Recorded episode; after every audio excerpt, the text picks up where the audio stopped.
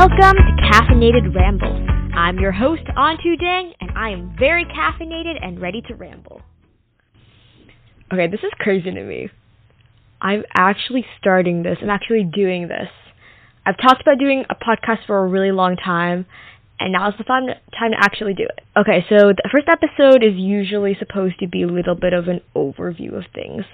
A little bit about me, a little bit about why I started this podcast, what I'm planning on talking about. Oh, in case you haven't already noticed, I talk relatively fast and I definitely ramble. Feel free to at any point slow down the speed or just like skip things. I think that could be a very productive idea if you really want to get the most out of this podcast. Anyway, so a little bit about me. I'm a current senior in high school. I'm experiencing really bad senioritis, which is not great for my 8 period schedule. Yeah, show up to school at 7:30, leave at 9:30. It's really wonderful. Um so that's why I drink as much coffee as I do. I live off of caffeine. It fuels me like a drug. You didn't hear that. And so I started wanting to do a podcast mostly because I don't know, it's always been something in the back of my mind because I just like rambling. I like just having a platform so where I can just talk about things and let stuff out. But the thing that well basically I really like making vlogs. It started a couple of years ago when I would go on trips or when I was away from home. I would like vlog as a way of still connecting with people back home and showing them what I was doing and sh- just chatting with them, even if we couldn't be talking at the same time. And so, like, uh, I started, I made a spam account a little bit later, and then I started making a lot of vlogs on it. And a lot of people were saying, you know, if if you had a podcast, I would listen. And I was like, you know, maybe I should actually do it. Like, let's do this. So, in the back of my mind as well, like the main reason, that, like whenever when I was thinking about starting a podcast, I wanted to start one based on my research project. So that makes brings me to my next little point over here. Um. Okay, wait. I, I feel like I have to give some more backstory. Okay, this is like really bad. My, in case you can't tell, my mind is very disorganized. I think in like so many different like jumps. Oh, that's what my friend said. He's told me. Oh, hello. If you're watching this, my favorite cousin. He told me when he was reading all of my essays, it just felt very jumpy. That I would just skedaddle from one place to another. But anyway, okay, let me backtrack real fast. The other really essential background information you need to know about me is that I'm in music, which is why I stay until 9:30 every night at school. It's okay, guys. I'm okay. But music is like a, a very big part of my life ever since I was young. And a couple years ago, I got to play in this orchestra thing that I auditioned for, and we we all went to New York to play, right? And so I was I was in New York and I was meeting all these people, and something that just something I noticed.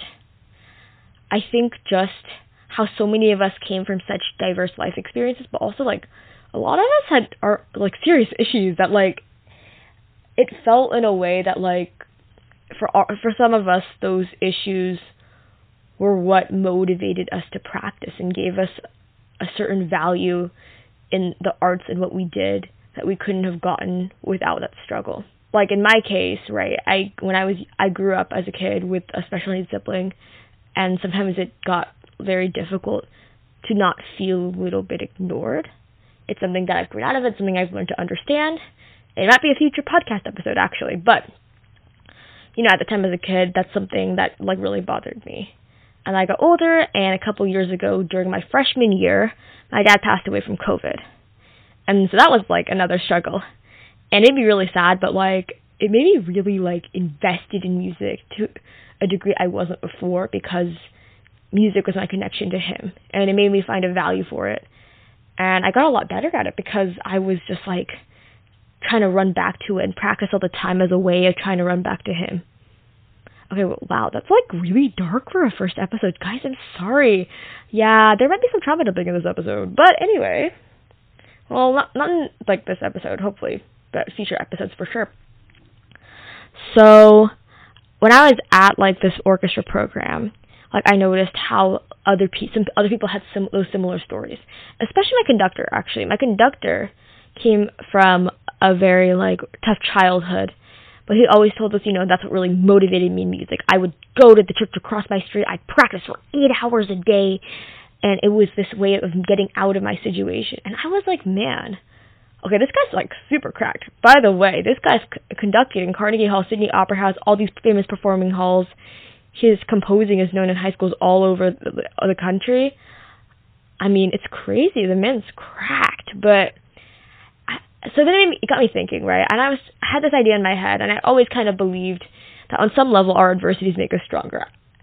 I I believed that with my sister when I became more independent because of it. I believed that with my father when I became more connected to the world and other things rather than just like sticking with him. I had this, all this in my mind, but then I was reading this book called David and Goliath by Malcolm Gladwell.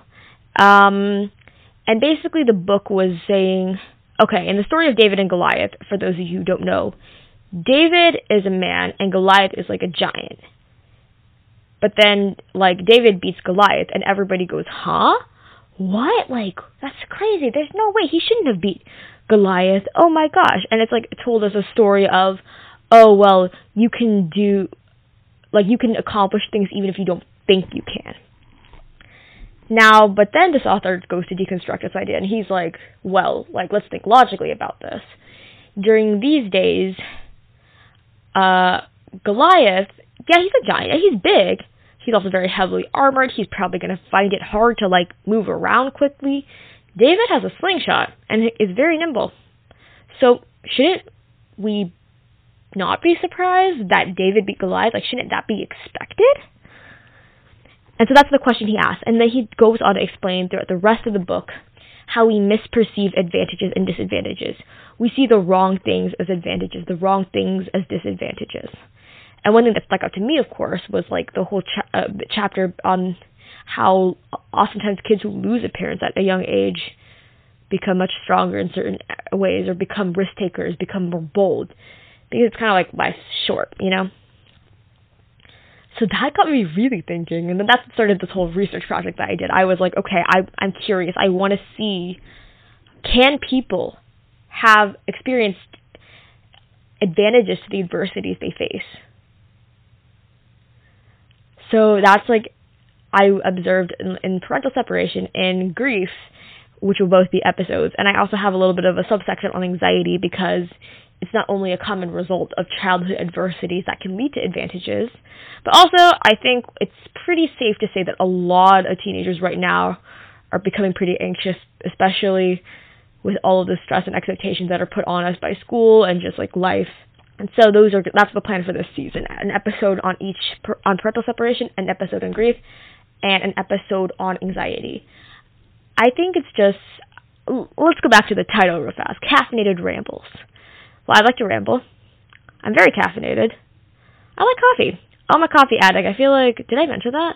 I probably have. I'm very scatterbrained. You can tell. Anyway, so um, I was just thinking, like, people see the world in a decaffeinated lens. And what I mean by that is people are very inclined to focus on the negative sometimes. And not necessarily even people, not like, or they're people, but Okay, wait, this is so hard to explain, but okay, anyway. Basically, when I was doing my research, I found out that a lot of researchers don't focus on advantages from childhood adversity.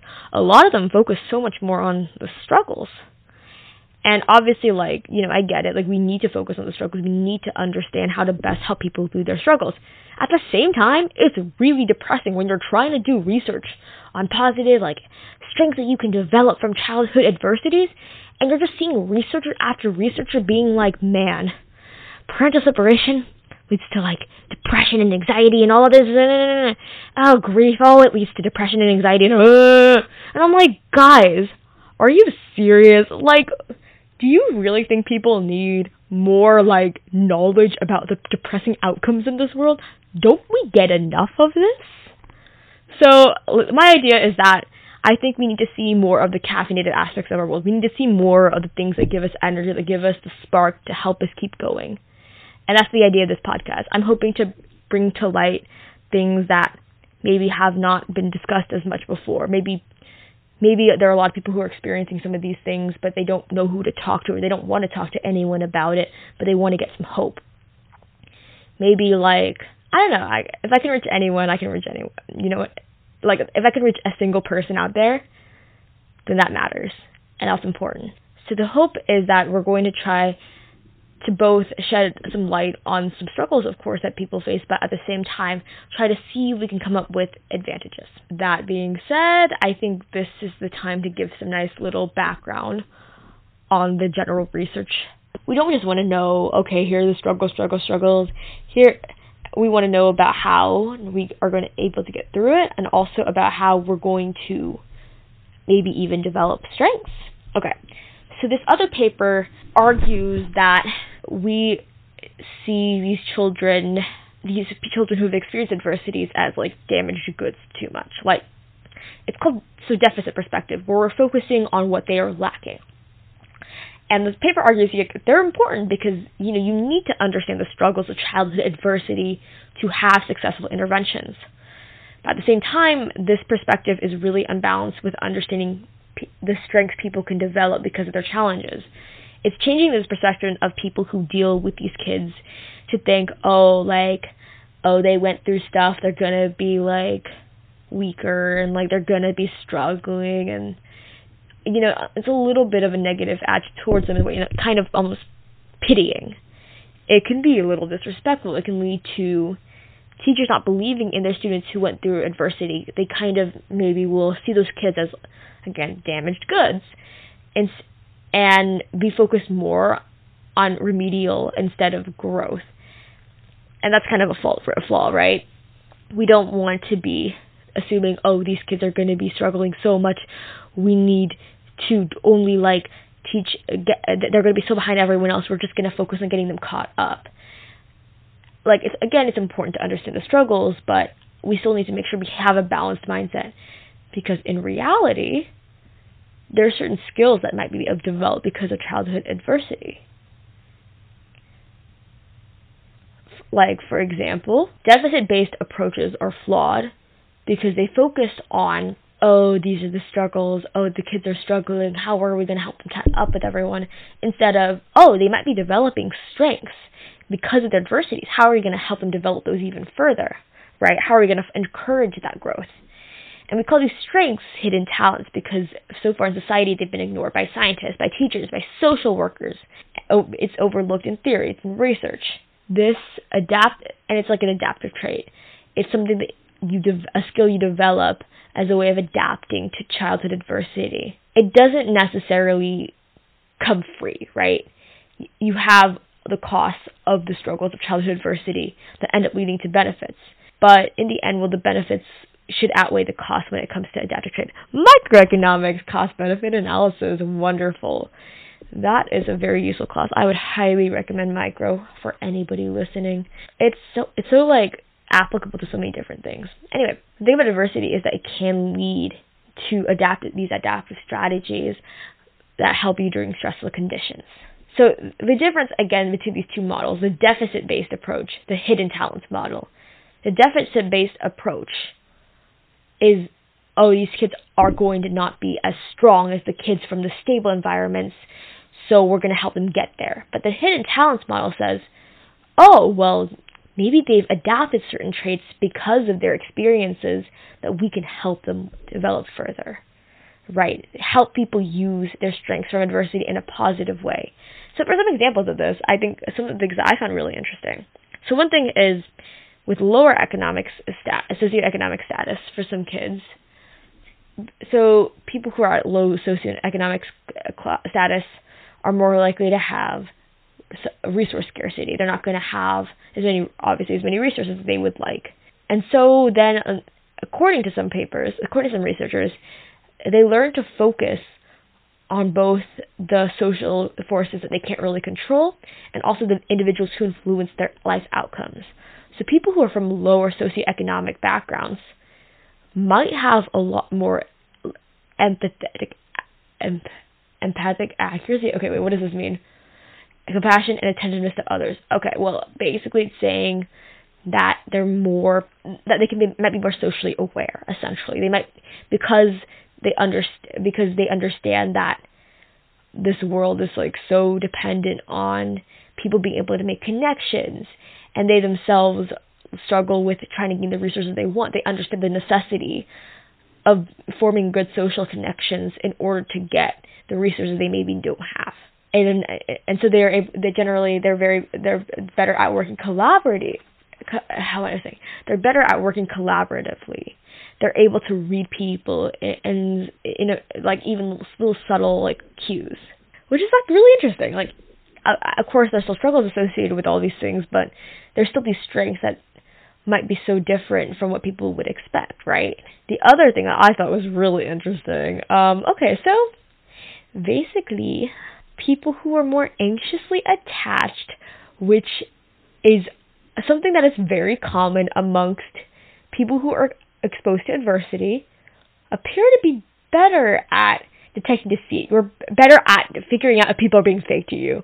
Which is like, I read this and I was like, oh my gosh, you did not just call me out right now.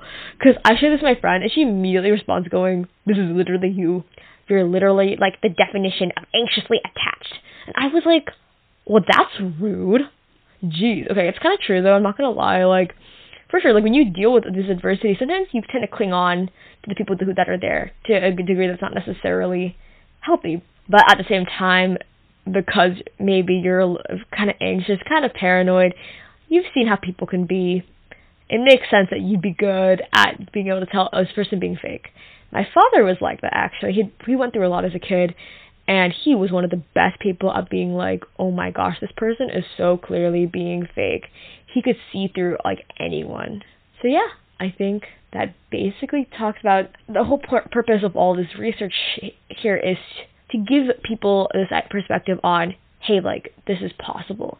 You know, if you're out there and you're struggling with any of these experiences, if you're just you're not really sure who to, to talk to, you feel like you're alone in this. You're not alone there are a lot of people out there, I am sure, that have experienced similar things. I'm sure there are a lot of, there are people in this world that would be willing to be there for you. I'm sure there are people that are there for you and that do care very deeply about you. And um and I also want those people to know that just because the adversity happened doesn't mean, you know, you're destined for this all this struggle, only this struggle.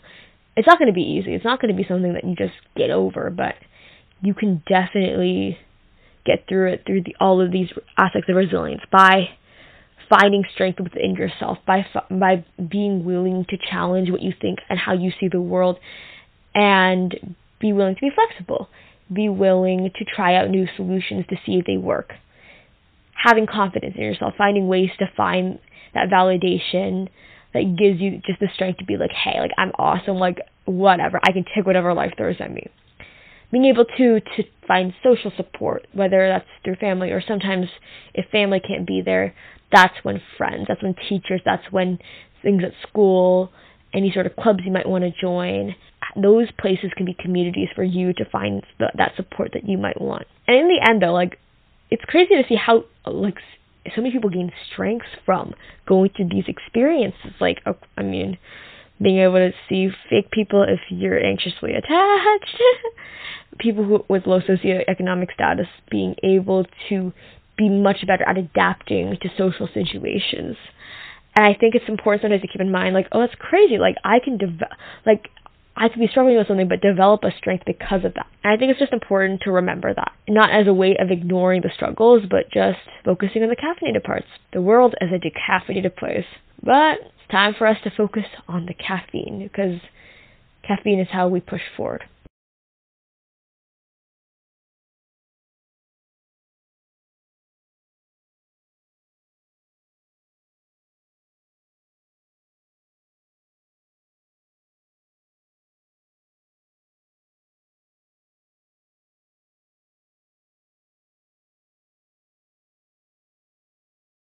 So something to keep in mind for the rest of the season is just trying to focus on the things that the strengths that we can learn and trying to focus on how we can develop those strengths and letting that be the caffeine that propels us forward, that allows us to see the good in ourselves and see the good in the lives that we can hope to have and just hoping for the best. And that's a wrap up for today onto decaffeinated yet. I'm onto, I'm no longer as caffeinated, and I'm signing off.